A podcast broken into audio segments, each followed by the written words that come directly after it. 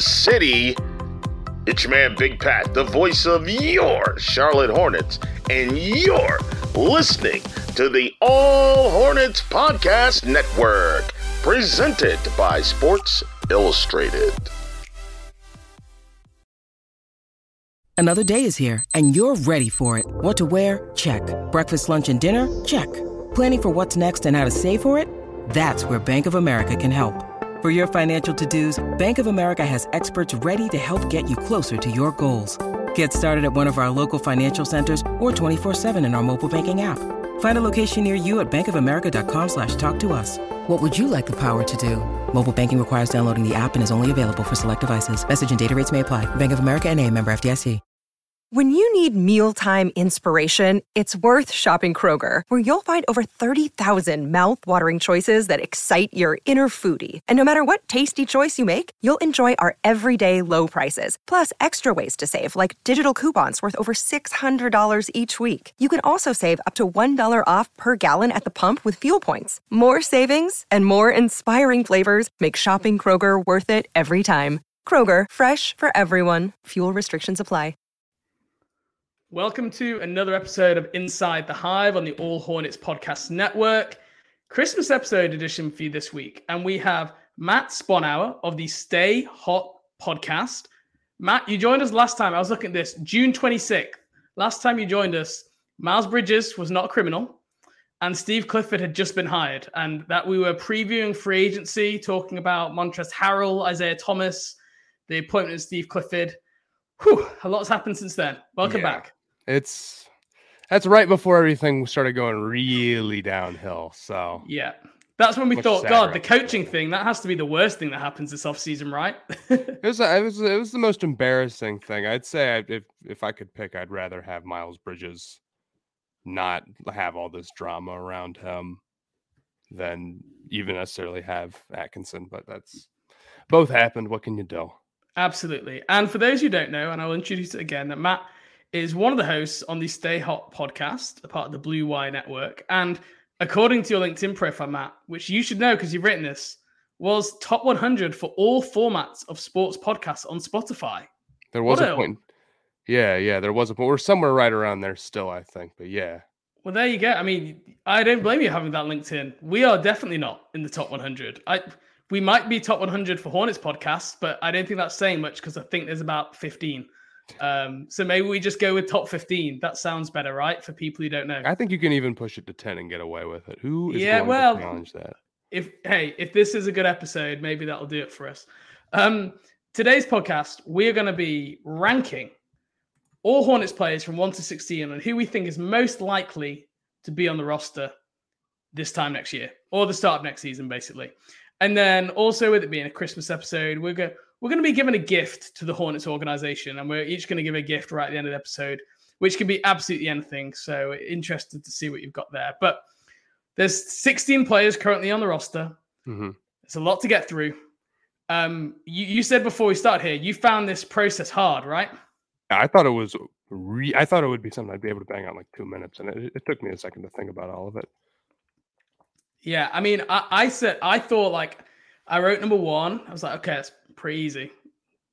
Like got into number two and three. I thought that's pretty easy. Then after that, I was like, wow, this gets really complicated because there's a whole mismatch of different players and contracts and young players and veterans and it's it's a confusing list. So I actually think this would be a, a really useful thing today. And I also want the listeners to know, um, with it being a Christmas special episode, um, we do have a little jingle here for if we have players who match, which I can almost guarantee that we're going to play here after the very after we rank on number one, who we think is most likely to be on the roster.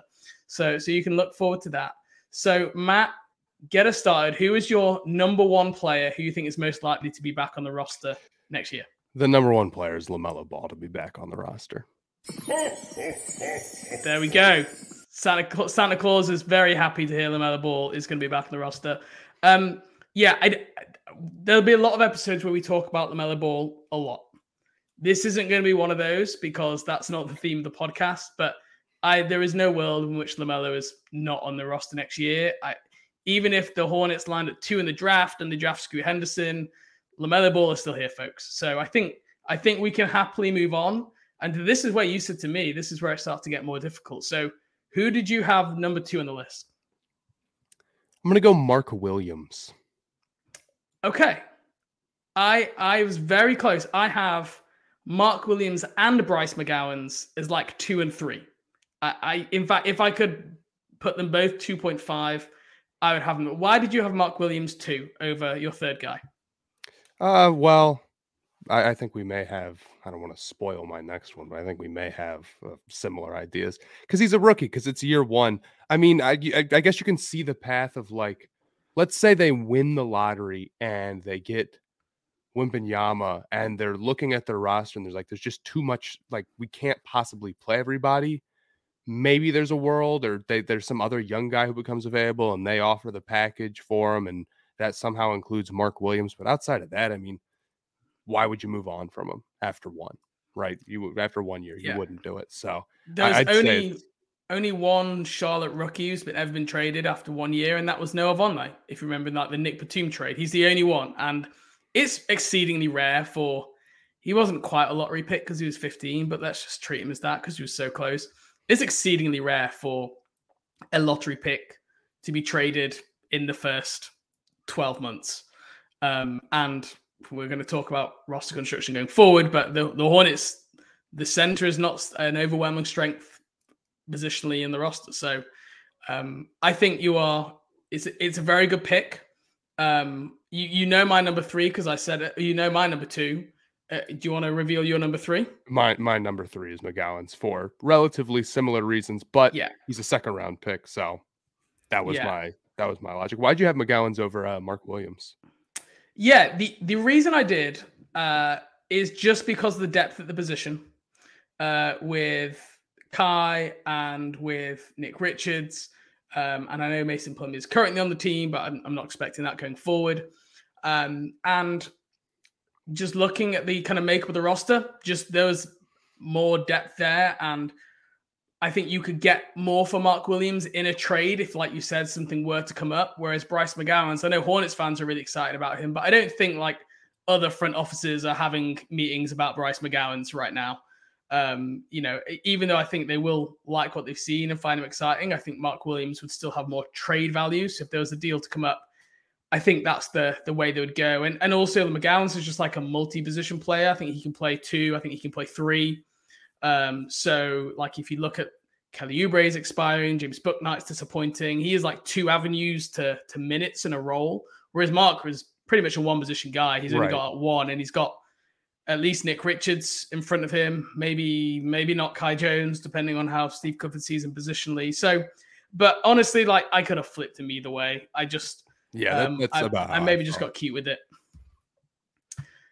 Okay, now I think it starts to go. this is where I start to get hard. Um, Matt, who do you think number four is? I went with Cody Martin. There we go. We're matching up. Again. Yeah, Why did you pick Cody? Cody Martin. I like. Well, first off, we just signed him to a long term contract, like Yep. a really long term contract.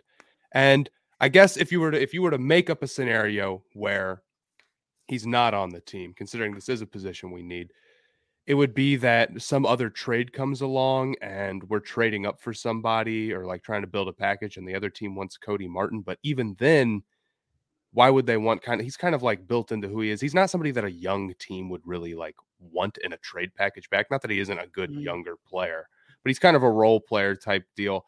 Maybe to make the money work. It's not impossible, but the Hornets also they don't make trades like that. They don't do that ever. Um, so I, I- I think he's just kind of a, a core. They've they've kind of marked him as a core rotational piece with the contract they gave him being so long. So I think they keep him. Yeah, I completely agree. I mean, he was one. He's got this knee injury, okay, and at this point of the season, no other team has seen him play yet. So no team is going to be saying, Right. "God, we got to trade for Cody Martin right now," because they've not seen him in a year. And I also think probably a lot of teams think the the shooting, you know, that he displayed last year is probably a one year peak. Like I don't think he's probably quite as good a shooter that he suggested. And Steve Clifford has said numerous times this year, like Cody is a big part of what what we're doing here. Like he has said that numerous times, and he's not had the opportunity to have him on the floor yet. But I think on the offseason, I think even when we were on the podcast, we probably talked about Cody Martin is the most Steve Clifford player there is if you could right. like make one in the lab. Um, so I, I, agree. Like you say, just resign to a long term deal. Um, I think he's from North Carolina. I just think he's going to be like a Charlotte guy who they keep around. And with Bouknight not working out so far, we need a backup shooting guard desperately. Mm-hmm. And again, he can be versatile and play multiple positions. So good to see we're, you know we're pretty much in sync every step of the way here. Um, I don't think it's going to keep going. Let's go number five, Matt. Who have you got? I went, I went Kai Jones. Here we go again. I'm this telling is, you, man. We are we are in sync, and we have not shared these lists beforehand, by the way. Mm-mm. So, um, Kai Jones, right? Why'd you why'd you pick Kai Jones? All right. Even so, we keep trying to think of the hypothetical worlds where we lose the player because we're so high up in the list. The idea would be that we win the lottery and we get Victor Wembanyama, and there's too many guys. If that were to happen, I don't think Kai Jones is the guy that we would pick. He has looked promising so far this year. Then he doesn't have crazy numbers or anything, but I'm I'm really excited about what I see from him. And he also has a positional versatility to not play the five. He can play the four, or maybe that's the Hornets' plans for him a little bit more long term is to be able to stick him in there. So I, I think that if if someone gets the axe, I, I think it's more likely to be somebody else.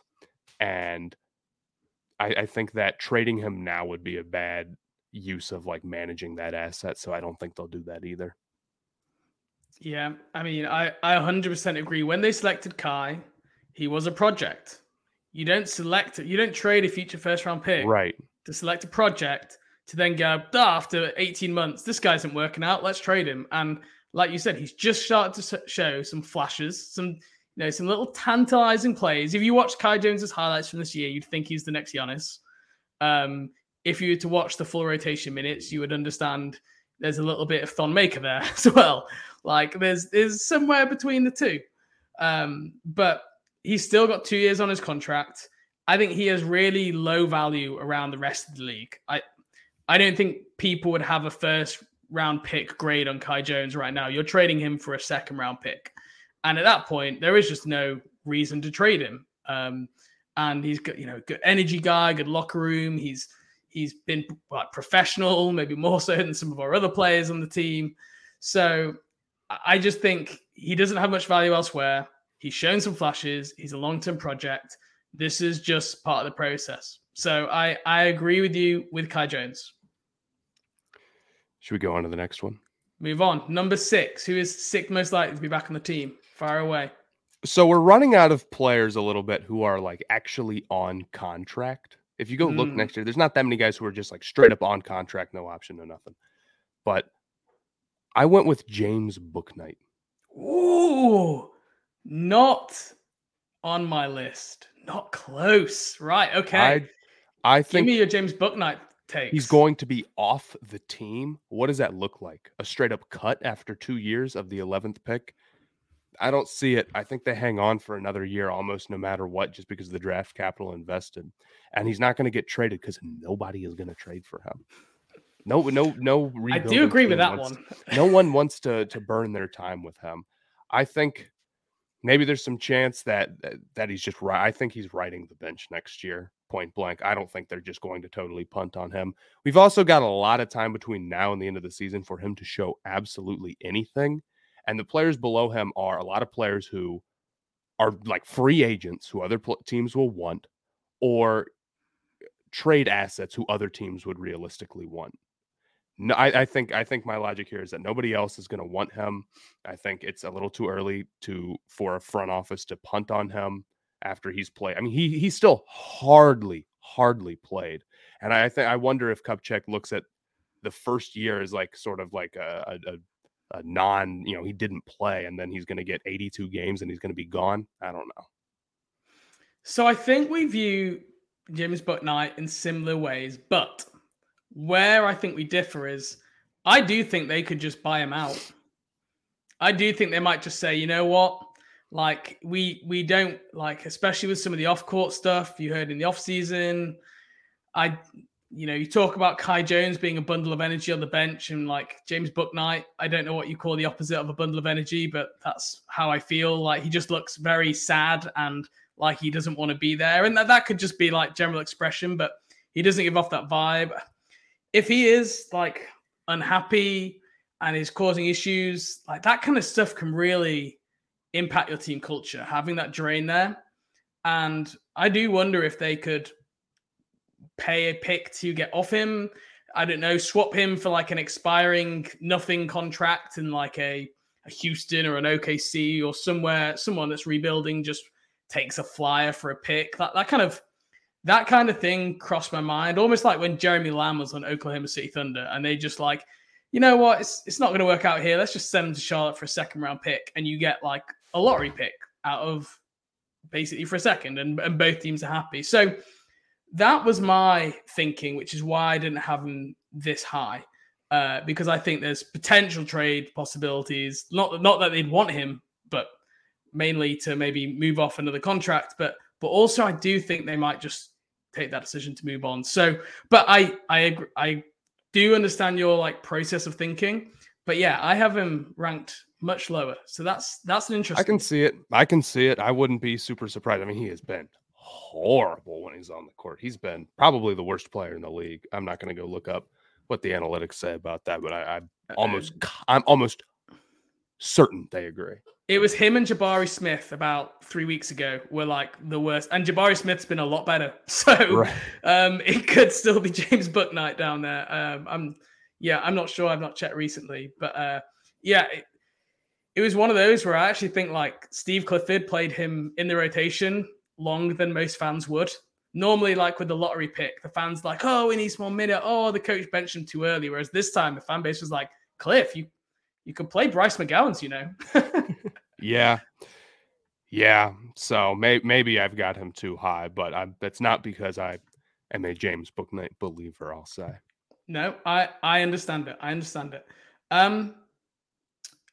Okay, let's. Who did you uh, have? I'm, uh, yeah. I, well, I'm thinking, do I want to reveal who I have or do I want to wait for you to go? No, let's reveal who I got. Um, and I'm wondering if you might have this person way lower down. I went Terry Rozier. That's that's my next pick. Okay. okay. Because there's two elements of thought with Terry, right? There's some people who think the Hornets, you should trade Terry Rozier this year. He was in rumors with the Lakers earlier in the summer. And I think the exact wording in Shams' piece was like, they will revisit the discussions depending how the Hornet season goes. And the Hornet season is going terribly. So put two and two together. But I don't buy it. And it doesn't seem like you do either. No, because this is this is wishful. I'm playing mm. 2K. I'm going to trade away everybody. Wish casting. Yeah. They yeah. are not do that's not how they operate. That's not what they think about Terry Rozier. I remember in that letter that Kupchak wrote to the fans in the offseason, he said, Our three core players, LaMelo, Miles Bridges, and Terry Rozier. They do not look at Terry Rozier like that. They don't look at him as we have to get off of his contract. And people were saying we need to get off his contract the second that they signed it. And I don't buy into that too much. Now, if if we get Scoot Henderson or something, or if we get another guard who it's like, this guy's insane, we got to play him more, maybe he can be moved this offseason. If the Lakers do come with like the Russell Westbrook and two firsts, uh, for Rozier and Hayward or Oubre or whoever, I mean, yeah, I would take it. I would do mm-hmm. that. But um, I think the odds of the team actually doing that are much lower. Uh, I mean, I'm in sync with you perfect. I, I agree. I I would consider doing that, especially because I think when this team is healthy, I I don't think there will be a bottom five team or won't play to the level. Maybe they'll be so far behind they'll end up there. But um, I agree. Terry Rozier is the leader of this team, like emotional leader. If you hear the players mm-hmm. speak, you hear Steve Clifford speak, you hear Mitch Kupchak t- speak. It is Mitch's guy. You know, he signed and traded for him, replaced Kemba. He did really well. He extended him. We know he fits well with Melo. We know the players like Terry, and you would be ripping the heart of the team out. It's it's almost like when Stephen Jackson and Gerald Wallace were in Charlotte and they traded Gerald Wallace away. And that that point, the entire team just like quit on the season because they were like, "Well, you you blatantly just want us to lose, and you're you're sabotaging us." Um, and if that's the case, then screw you guys. And Stephen Jackson like went up and kicked up a fuss because he just traded Gerald Wallace away. And I think that's it would just send like an earthquake through the team and the coaching staff. And I just don't know if like Mitch Kupchak is the Sam Hinkie like thick skin guy to be able He's to not. do that. He just that's just not who he is. So that's yeah, interesting. We both have Terry, pretty pretty similar. Um, I guess if you reveal who your see that's your next guy. Okay, so I'll let you go number eight then. Who is your number eight? Well, who was your who was your number seven? my number seven? Gordon Hayward. Yeah. And this is the exact same thing. The difference is is that with Hayward, I think it's a little bit more probable that he gets moved. But it's generally it's like, well, they of course are gonna trade Hayward. No, they're not going to do that, man. This is not that's not what they do. Now the difference here is that maybe the Hornets could be really aggressive and say, okay, Hayward, he just does not play. Now we're getting into really, really, really injury prone territory. And maybe they say, we're going to give this other team an expiring, and then we're going to take on some money for a pick. That's possible now with Hayward, but I, I, would say it's still more likely than not. They don't want to tank. They don't want to blow up the team. That's not what they want to do. No, absolutely not. And the the thing that I always come back to is what is this team's record when Gordon Hayward is healthy? It, it's a winning record. I don't know exactly off the top of my head. I probably should have researched that before the podcast, but I know they've won more games than they've lost, and they've been a good team when Hayward is healthy. And that is what Michael Jordan will point to. It's what Mitch Kupchak will point to. That he just he just needs to get healthy, man. Like, and he'll be fine. And I, I agree with you. I you know, there's not many people who are going to want to trade for his contract. The, the Hornets don't necessarily need to move Hayward to get cap space in the summer. It's not something that's, you know, there's there's a lot of if buts and maybes, and a lot of them rely on Miles Bridges and PJ Washington. But there are ways to get there while Gordon Hayward is on the team. Um, and like he is Michael Jordan's guy. Like it was when he signed here, he was one of the key reasons that he signed here, and he chased him in the past. And with one more year on the deal, I just think they might look to, you know, and Kelly Oubre being a, an expiring contract this summer. If you trade Hayward, you you trade Hayward, Oubre leaves in free agency. All of a sudden, Jalen McDaniels is a starting small forward, and I like Jalen McDaniels, but like if you're wanting to be a playoff Right. team, which they do, you probably don't want him to be your starter. Yeah, so I I, I agree. I mean, I, I think a lot of people might have Terry and Hayward towards the bottom and be looking to move them. I don't think the Hornets are actually doing that. It's wish casting. I think you're right. Yeah. It is people going, "Ooh, that's who they could maybe get the most for," or they're the like they're the least exciting because they're known quantities. That's the classic thing, isn't it? They they're proven good players, so fans are like, "Ah, you're boring. We know what you do. You're not getting necessarily better. Let's move on to the the new shiny thing." Okay, who is your number? Are you on your number eight now? Yes, I'm on my number eight. Okay, Um, fire away. I'll go. I'll go. JT Thor. Okay, not not next to my list. Give me your JT Thor thoughts. JT hasn't gotten a ton of run this year. I think ultimately the path to him being, I mean, he's on a non-guaranteed contract, but of of I think we've named, or at least I've named everybody else who is actually on the team next year. Just straight up, it's not guaranteed. But what what is the path to him being kicked off the roster entirely? Because the way I see it, yeah, JT hasn't taken a step this year so far, but I, I still like some of his potential. And I think you would have to have a lot of you'd have to bring in a lot of depth to all of a sudden have him like not make the roster entirely. It's not an impossible path, but a guy with a little bit of positional versatility and considering how young he is and considering he was also drafted as a pro- project, I think he makes it to a year 3. I agree that he makes it to year 3. Like a lot what we same said for Kai Jones. You drafted a very inexperienced young guy who has got a lot to learn. There is no point in dropping that guy this early in in his NBA career. The reason I had JT a little bit lower was I just think JT Thor might be someone that you like throw into a trade, a a move somewhere. Like he's he has struggled to progress. I think so far. I don't think he's made much progress from when you've seen him in Summer League, him in the G League last year. I don't think you can point to any area. The shot's not got hugely better.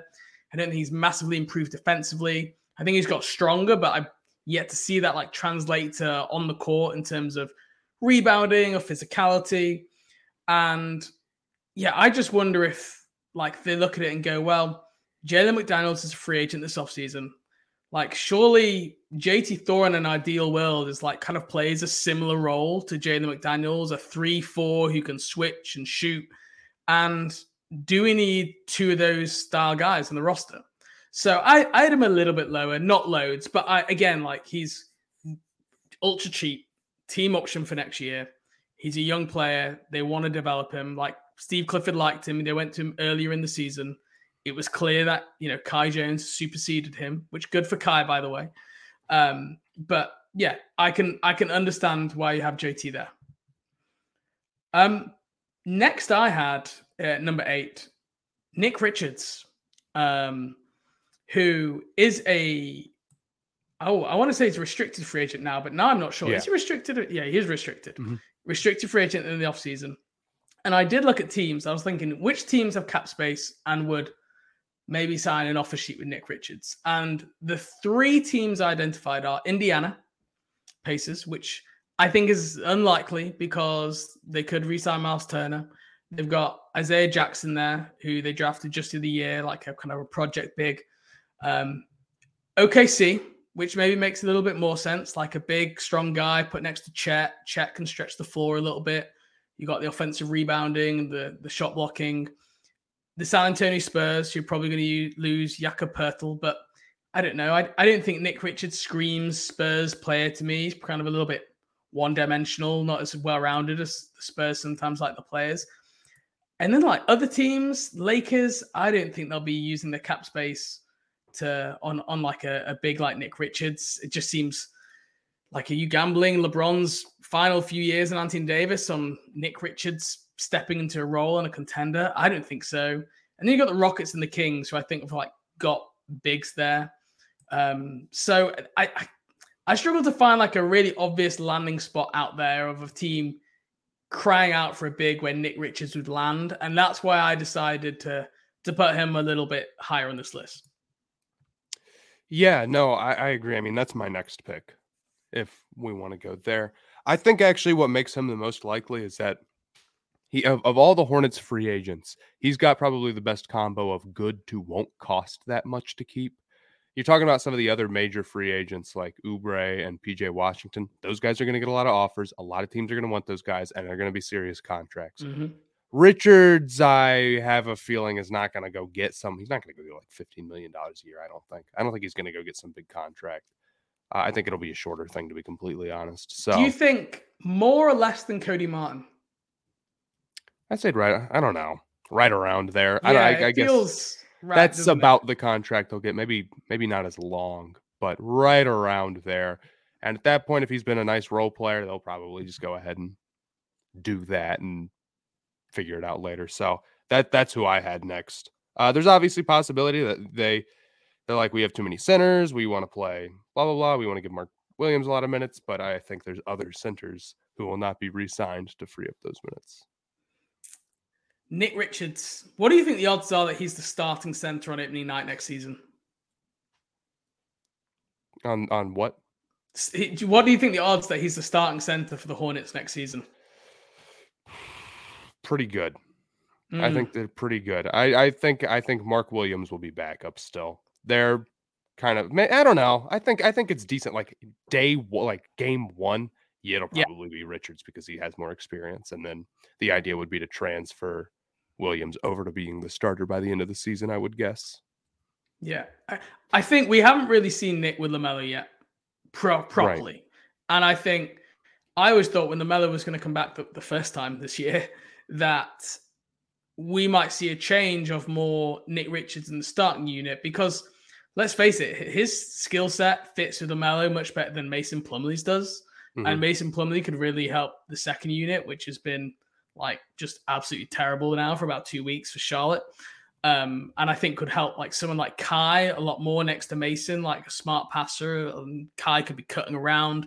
Um, and we, we still might see that here over the next couple of weeks. Um, So, uh, yeah, I'm interested to see if Nick Richards really flourishes with LaMelo Ball for the rest of the season. I think Nick could like rocket up this list way higher. Yeah. But right now, he seems a bit of like an offensive rebounding putback specialist.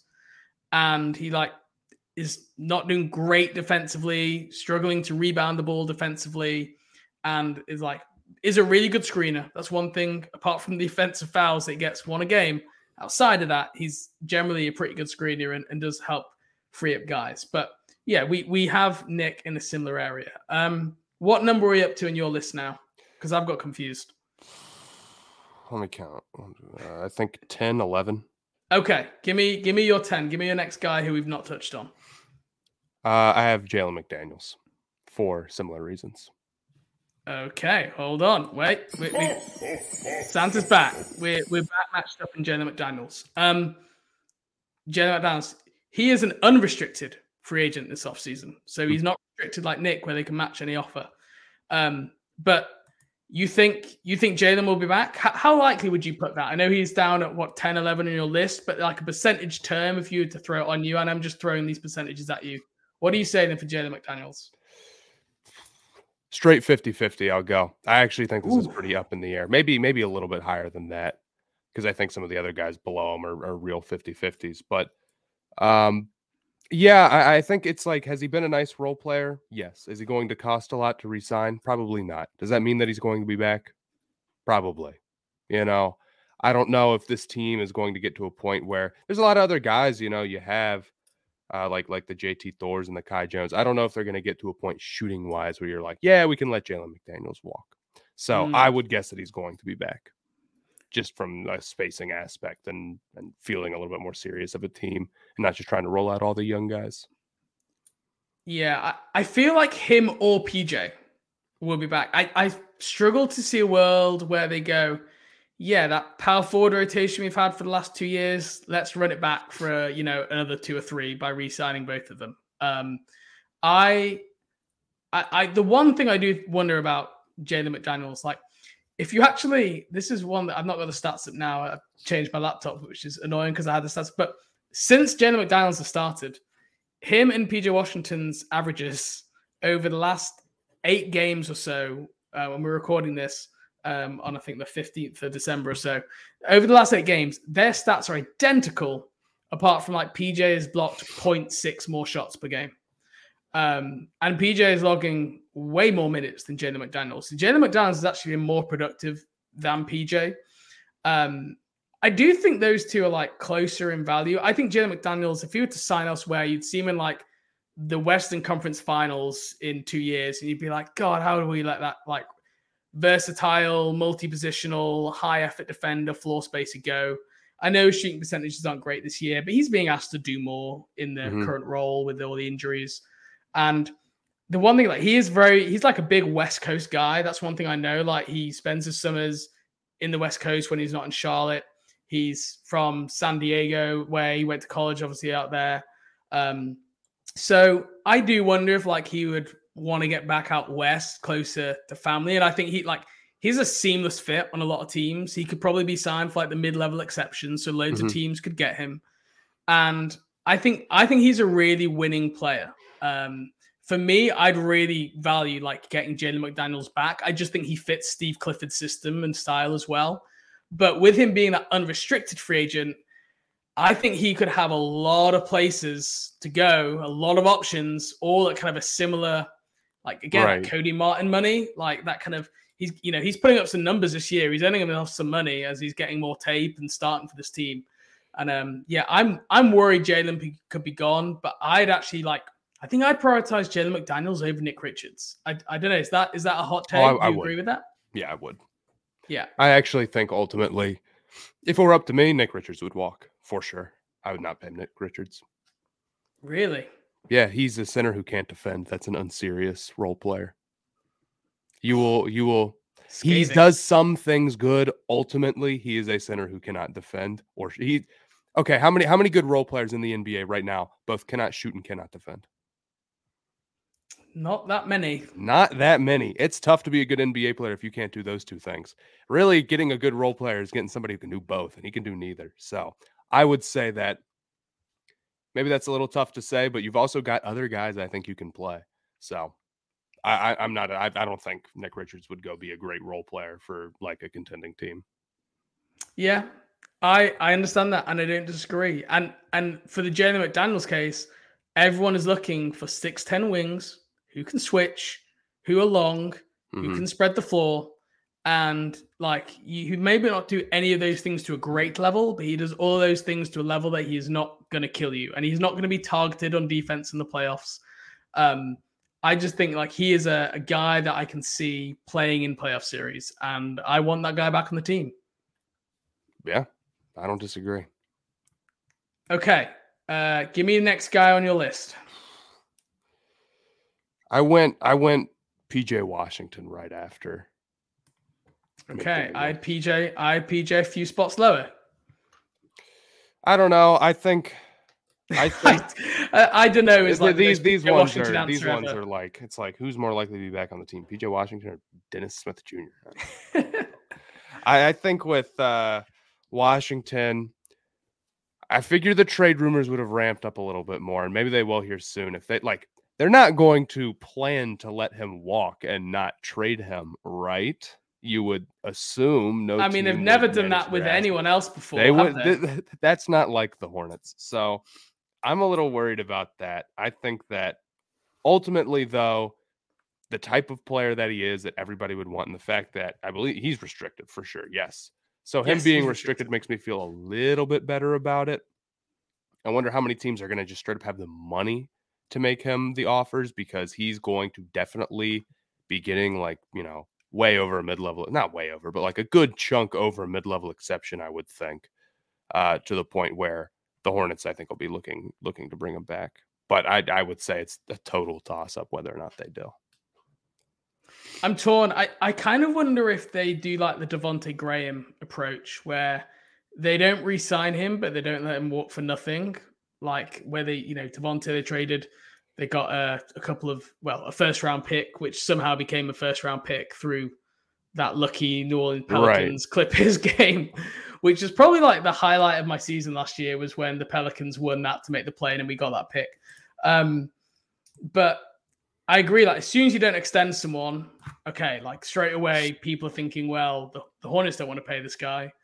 Um, apparently he wanted something in the 20 million per year range was the reports that came out. I, I don't think any team is giving him, even as an unrestricted free agent, giving him 20 mil per year this year from what he's shown. PJ is the most maddening player because he's just Mr. Inconsistent. You mm-hmm. can watch him. If you just watched, like, if you're a fan of another team and you just watch the Hornets when like the Grizzlies play the Hornets, you could catch two PJ Washington games a year and be like, this guy, this guy is incredible.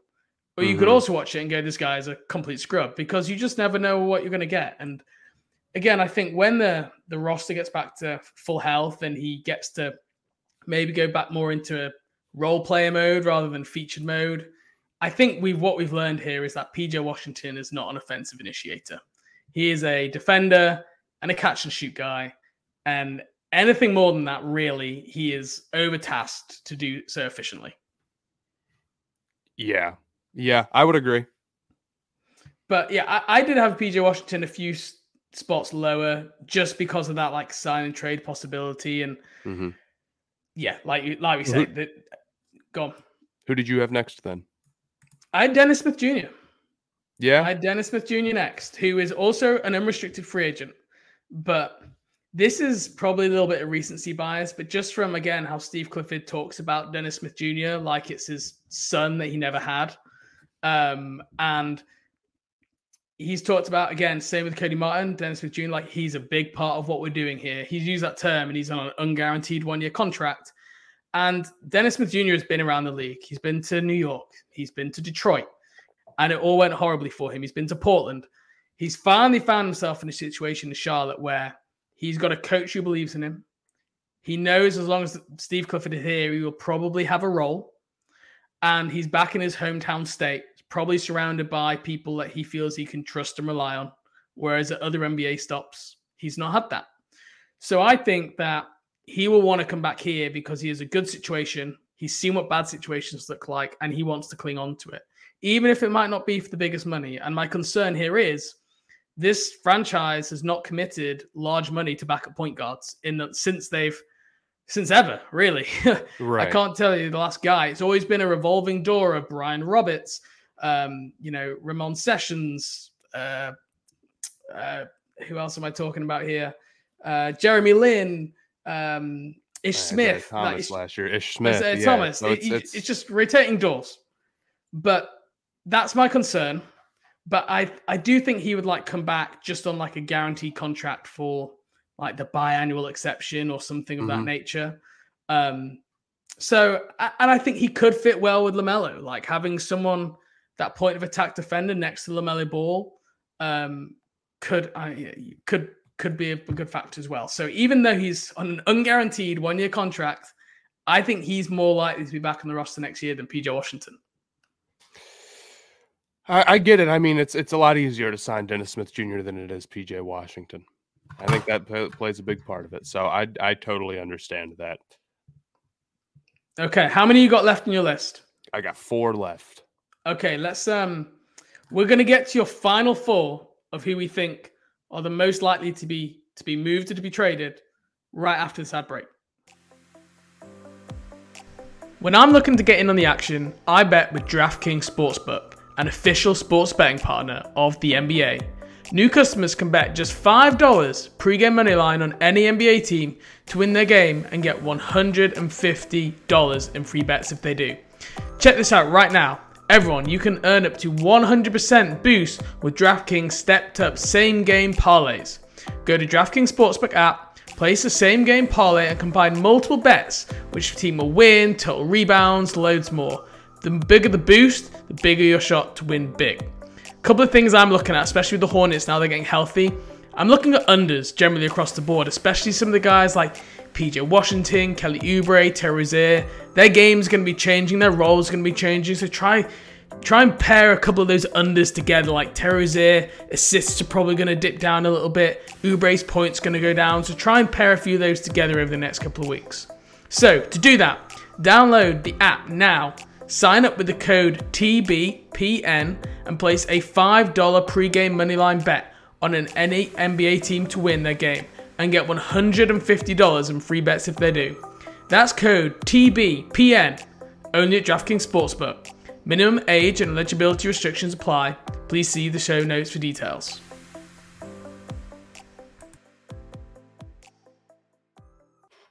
Okay, welcome back. Matt, give us let's let's yeah, give us your fourth most likely guy you think will not be back on the roster next year. I would say Dennis Smith Jr. I, I I agree with the rotating door. I do think there's a lot of possibility. He's been a very nice role player. I still do have him under PJ Washington just because like PJ Washington is, is has a little bit more I don't know name value. Has been doing here a little bit longer. It's I agree. you know if I had said this 20 games ago, I think it would have been insanity to say that Smith Jr. wasn't more likely than PJ. So I haven't moved quite that fast on him. But I'd like to see him. I'd like him to be the backup point guard. I'd like him to stay. It seems like the team would like him to stay. I understand that that's not what they usually do. And players like this, they don't, they bounce around the league a lot. But you know, I 100% agree um, that there's there's definitely more chance with him than you would you would maybe expect a player like him. Okay. Give us we have three guys left. We have Kelly Oubre, Theo Maledon, and Mason Plumlee on your list list. Um, I have two of those in my bottom two as well. Mhm.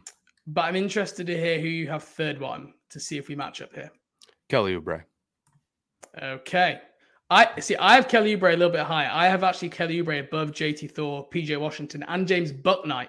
So I have James Bouknight down at 14th, which is earlier when you said I think you had him sixth or seventh. I was Mhm. pretty shocked there. So um, Kelly Oubre down at 14th. I think I know the reasoning, but but fire away. Well, it's like the other two guys that I have left on my list, I just think are not that good and will not be back on the team straight up. With with Mason Plumlee in particular, it's like I mean, it would be a trade like there would be hell to pay if they re-signed Mason Plumlee and start him again next year, right? That would be that's the one guy I, I don't want back. But with Oubre, he's been playing fantastic, but that's probably that probably bodes poorly for him staying. And if I were him and I was an unrestricted free agent, I would if someone offered me similar money to go play in like uh, LA or like a better city, not saying that's really a possibility, but like in a big city or someone offered me big money to go play for a contender, yeah, I would take it. And if I were the Hornets, I would maybe even be a little bit dubious about giving Kelly Oubre a huge contract after he all of a sudden has this contract year. So I feel like Kelly is going to want to go somewhere else unless the Hornets overpay. And I feel like the Hornets should should be a little bit cautious with paying him. He has been really, really solid this year, but the inconsistency of it all makes me very, very nervous about like, oh, we have this ultra inconsistent player who all of a sudden is having a contract, you know, a great year on his contract season. I don't know. I think Kelly Oubre being back in Charlotte would surely only happen if Gordon Hayward were moved. Would you agree with that? I think that would be more than likely. Yeah. Yes, I would agree. Because I, I, don't think he comes back for a bench role. I think if you offer him a starting role at the three, he thinks about it. But then the, the killer thing with Kelly is he's been, I think he's been a lot better this year than last year. Mm-hmm. And I think NBA teams will pick up on that. I think other fans around the league will go, well, he can't shoot. And he was actually a better shooter last year. I'm like, yeah, well, technically he shot the ball better last year, but he was, he is so much more engaged defensively. He's putting more stress on the rim. Like he's, I think he's been a little bit unfortunate with the shooting this year. And it's been a fact that teams have like, he is, him and Terry Rozier are like the number one offensive options. So teams are just trying right. to take yes. that away from 100%. Him. That That's why that is dropped so much. Whereas before they had LaMelo Ball and Gordon Hayward for half the year and Miles Bridges to guard and, and Kelly Oubre benefited from some of that, right? Um, so I do wonder. I mean, Kelly is an unrestricted free agent, but they do have his early bird rights because they signed him for two years. They can sign Kelly for up to 175% of what he's currently on. So he's currently on a 12 million per year contract. So they can get him up to like 19 million or so, which kind of feels about right, I think, for Kelly. Um, so they have the means to re-sign him, mm-hmm. but would he want to resign for that bench role? He, he's talked a lot about how he loves Charlotte. Um, he's talked yeah. about it in his first year here. He's talked about it again this year. How he doesn't want to go ring chase.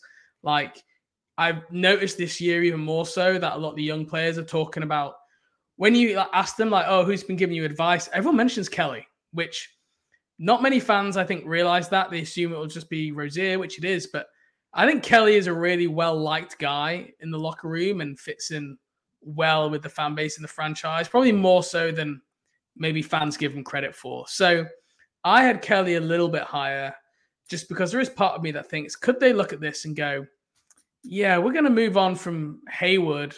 And like, if you look at the wing options and free agents, they aren't great. And we know what we've got with Kelly and he's been he's taken some steps this year and he, he's worked well. So it's crossed my mind, but I do agree. Like I would still be of the thought, let's not get too wrapped up in the moment. If someone comes in with a first round pick for Kelly Oubre this trade deadline, I think you have to pull the trigger and not get like wrapped into, like you say, a hot start to the season where he's got high volume and you know he, he's been able to score 20 points per game the thing is, is that like I do believe the changes that Kelly Oubre has made are real. Like I don't I think like he, the the the rim pressure is really what gets me. It's like totally, totally, totally different guy. But the inconsistent shooting, which I can only so much blame on him having to do so much because he's always been an inconsistent inconsistent shooter, makes it really, really tough for me to be like, yeah, twenty million dollars next four years for sure. Yeah. Okay, you're down to your last 2 mm-hmm. Who have you got 15th? Theo Maledon. Where there we go. One more time, one more time, listeners. Theo Maledon. We're synced up. Um, look, I think Dennis Smith Jr. emerging as hurts Theo. Like they, they're not going into next season. I think with LaMelo, Dennis Smith Jr. and Theo Maledon. I think if it's between the two, for me, I think it's pretty clear that Dennis Smith mm-hmm. Jr. is someone they would value higher. And he's also on a two way contract. So he will expire. He'll be an unrestricted free agent. And I actually think he's played well enough. I think he's been great. He's been good enough that he could sign as a third point guard anywhere yeah. in NBA now. Yeah. Whereas that wasn't the case when he signed to the two way. Mm-hmm. Absolutely. Like I, I don't think he's a terrible player. I just think you you look at how how things are lining up for the Hornets. Um, I don't think he's part of the long term plans. I think he's kind of the third guy there. I think the injuries are sort of keeping him there. There's a chance where they keep him on as a reserve, totally, completely. It's not unthinkable, but this again is a rotating door, being like, oh yeah, we'll have Dennis Smith Jr. and Maledon back. Yeah, no problem. I think that's very unlikely. If if Dennis were to sign elsewhere in free agency, mm-hmm. do you think they would, based on what we've seen so far, like bring Maledon in as that that backup point guard, or do you think they would? search for like a more of an upgrade, a Delon Wright, I don't know, someone of that nature? I think they'd search for an upgrade. I do. Uh, having all of free agency to choose over versus just Maledon, I, I think I'm taking all of free agency. I think they could find something, you know, a, a little bit more of an upgrade. Yeah, it'll be interesting. I think it'll depend how the season goes. Um, you know, if he if he comes on strong, but if anything, I think you'll probably see his role decline. I mean, he might not even be in the rotation for the rest yeah. of the year now. Now, if LaMelo is back and stays healthy, so um, we, will have to see. So that brings us on to our last guy. I think all the listeners probably knew this was going to be the case. I'm, it has to be Mason Plumlee for both of us. Yep. Mason Plumlee, least likely to be back in the team. Now, you you may have not seen this. You may have seen this from Roger Eyes. I did write an article mm-hmm. about the case to why the Hornets might extend Mason Plumlee because he's extension eligible, which I, which I knew was going to get a reaction, but I just wanted to educate listeners like this is I even wrote in the article this is not what I would do, but here is the reason for it, which is if they're going for the playoffs next year. Do they really want to go into the season with Nick Richards, Mark Williams, and Kai Jones as your centers? And if you look at the other centers on the market, you're looking at guys like Nerlens Noel, Robin Lopez. Like, would would you rather have those guys over Mason Plumlee? I, I don't think people would. And you risk by getting to free agency that Plumlee can just leave and go wherever. And I imagine this coaching staff will want a veteran big somewhere in the rotation starting. Not, I don't know. That was that was my theory. I think it's unlikely, but I could see if they like did the thought exercise of, well, we need to have a grown up in the building, and we think Mason is better than what we would get in free agency, even though I would disagree with that approach. Yeah, I I, I don't think it's impossible. I mean, I, I would take Nerlens Noel over over Plumlee, me personally. Okay. Um, but yeah, I, I think it just comes down to Plumlee versus Richards is what it would be because one of them has to be on the roster pretty much. You would assume unless they could let both walk and just say, "Yeah, we want somebody out of free agency straight up." Not not unthinkable. But um regardless with Plumlee, I mean people have wanted him off the team for a while. People want to see the young guys play. I, I think I think Plumlee is a is a fine 15 minute a game type He's a perfect backup. He's he's a great backup. And yeah, and that's why he should always have been in Charlotte. I remember the night of the trade on draft night, I said to Chase, I was doing the podcast, and I said, I like the trade if Plumlee is the backup when we enter the season because he's a good playmaker. He executes well. He'll like get the second unit organized. That is what he should be doing. And if he'd have been a role as a backup, I think he would have been like beloved by the fans because he's like slightly funky, the passes between legs, the reverse dunks. But because he's been the starter and the team has had a constant issue defensive rebounding, letting people score at the rim. He's just become the punching bag for every fan. Yeah, yeah, I 100% agree. I'm right on board with you. So I, I do think they're they're probably going to let him walk. Again, these type of players are usually not the ones that stick on one franchise for a long time. Uh, I think I think they will end up keeping Richards and letting Plumlee walk. Age is also kind of a factor there, maybe a little bit where they're like, well, we'll we'll go younger, but it would be if if Plumlee gets some big contract, I'm I'm gonna have to stay off Twitter for a day or two. It's gonna be it's gonna be brutal. Do you think he makes it to the summer where he walks, or do you think he gets moved to the deadline? If he gets moved at the deadline, it would probably be to match salaries with somebody, which is not un unthinkable. But I, I don't think any serious team is going to trade for him again. I don't think he's a strong defender. He can't shoot. it's very, very tough for a team to be like, he is athletic enough to at least stay on the court in the playoffs to some extent, but what serious team is giving him playoff minutes? I can't say that I know. Yeah, I I think if they're far enough out the play-in picture at the deadline, I think they would look to move him. Um, I don't think you're getting much. I mean, like Montrezl Harrell last year, right? Mm-hmm. Like a good backup big. He was what Vernon Carey and a second round pick. I think that was yeah. the package. Or was it two second round picks? Was it just it one? I don't remember. It was one or two. Yeah, something, it, something light. Yeah, exactly. And I don't think Mason Plumlee is getting you necessarily much more than that. So you need to think, well, would you be happy with that package? But I, I hey, I have to say, um, you talked about he can't shoot. Have you not seen his left left left in mid ranger? I mean, oh yes, I've I've seen the the the mid rangers. 67 percent from long mid range so far this year on four. Yeah, on, on, how many on how many attempts are we talking? Six. Six. okay, fair enough. He's he's hit four. Yeah, there um, you go. So, um, yeah, I agree. Mason Plumlee. I just see when this team keeps selecting centers with first round picks, you you shouldn't be resigning your 33 year old veteran who yeah. is like not a good fit with your all star point guard in his skill set and doesn't help the team. But right, I do think I would be surprised if they go into next season with just like Nick Richards and Mark Williams as the center rotation because that is a rebuilding front court. And that's not what this team wants to be doing next year for sure. I agree. I, I, I think they do something in free agency though. Mm. Miles Turner's been hey. his eyelashes. Uh, they'll, they'll trade for him at the deadline, no doubt. He's got to be traded one of these days. Well, there's, I think Zach Lowe said the other day that they might, um, they might even look to extending him. It could be a possibility. Which... Yeah, I, I don't know. It depends on how much it costs. It seems like that would make me very nervous if I was the Pacers. Yeah. So I think overall we are pretty locked in. Guys, we disagreed most on with James Bouknight. I had him 14th. You had him ranked where again? The sixth or seventh. Sixth or seventh. So he is probably the most polarizing guy. After that, oh, we're pretty similar. I mean, I had Kelly Oubre 11, you had him 14. But after that, I think we were in like two or three of of everyone. So right pretty pretty well matched up there. But that was yeah, that was a, a, challenging but an interesting exercise, and it'll be interesting to see how that that plays out going forward.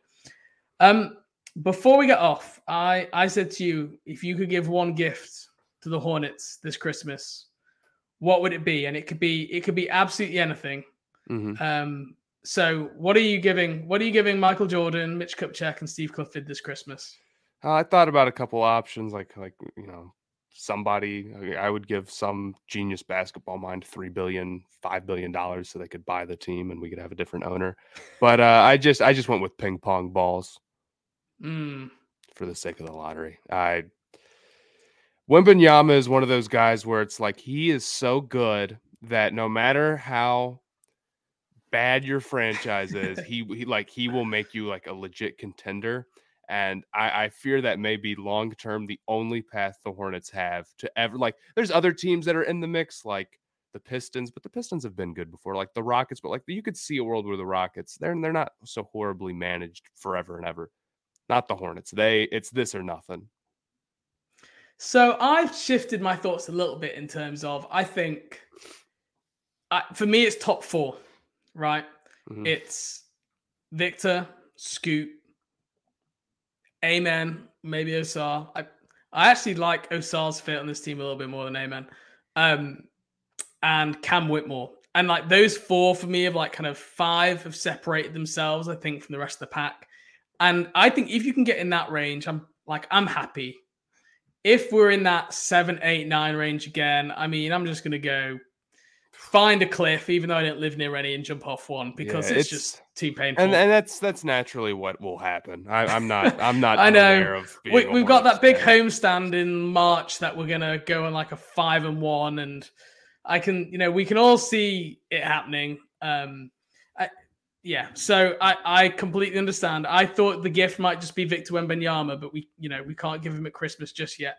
Um, my gift is I just want to make everyone happy, right? I enjoy mm-hmm. I enjoy making other people happy. And I don't think anything would make Hornets fans happier than a Mason Plumlee trade.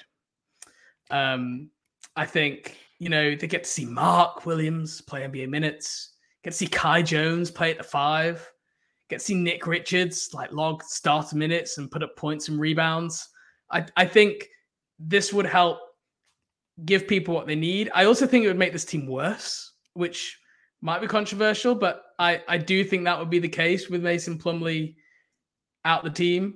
Um, so I think like the fans would be, be- happier by seeing who they're seeing. The team would be worse. They'd have better ping pong balls. So we're kind of, I feel like we're on the same same like. You made a face when I said the team would be worse. You think they'll be better? No, without I agree. I- okay, okay. I didn't Yeah, know if there you were saying so. I think they could be better off. So um, that's that's what I just want to give Hornets fans a Mason Plumlee trade. Yeah, no, I mean, i i I guess the only world where they wouldn't be worse is if Mark Jones was really, really sick, or not Mark Jones, Mark Williams was was really, really sick. The new Oh, player for the Hornets. But if he was sick right away and all of a sudden they won, you know, 100 games or whatever, I'd, I'd be okay with that too. So you can't lose with absolutely. it. Um, okay, well, Matt, we are hitting the hour mark here. So thank you so much for coming on, helping me rank which players we think are most likely going to be moved. Um, tell the people where can they find your work, listen to you, find your musings. Uh, you go on the Stay Hot YouTube or, or the look up Stay Hot on, on wherever you listen to podcasts and, and get our podcast there. You can find me on Twitter at Sponhour M or uh, on TikTok at just at Spawn Hour. All right, Matt, thanks a lot for coming on. Merry Christmas to all the listeners. Thanks for listening. Merry Christmas from me. Merry Christmas from Matt. And we're going to have a little bit of a break here. We're not going to probably have an episode between Christmas and New Year. Um, we're going to take some time off from the team. Uh, we'll still be watching, but we'll be coming back with podcasts after the, the New Year's break back in January. And we'll be back with more great guests like Matt on. And, and Matt, maybe we can have you on in a in another six months or or maybe before then. And uh, we'll look forward to having you on again. Yeah, I'd be glad to. It was a lot of fun to come on. Thanks for having me. All right. See you everyone later. Merry Christmas.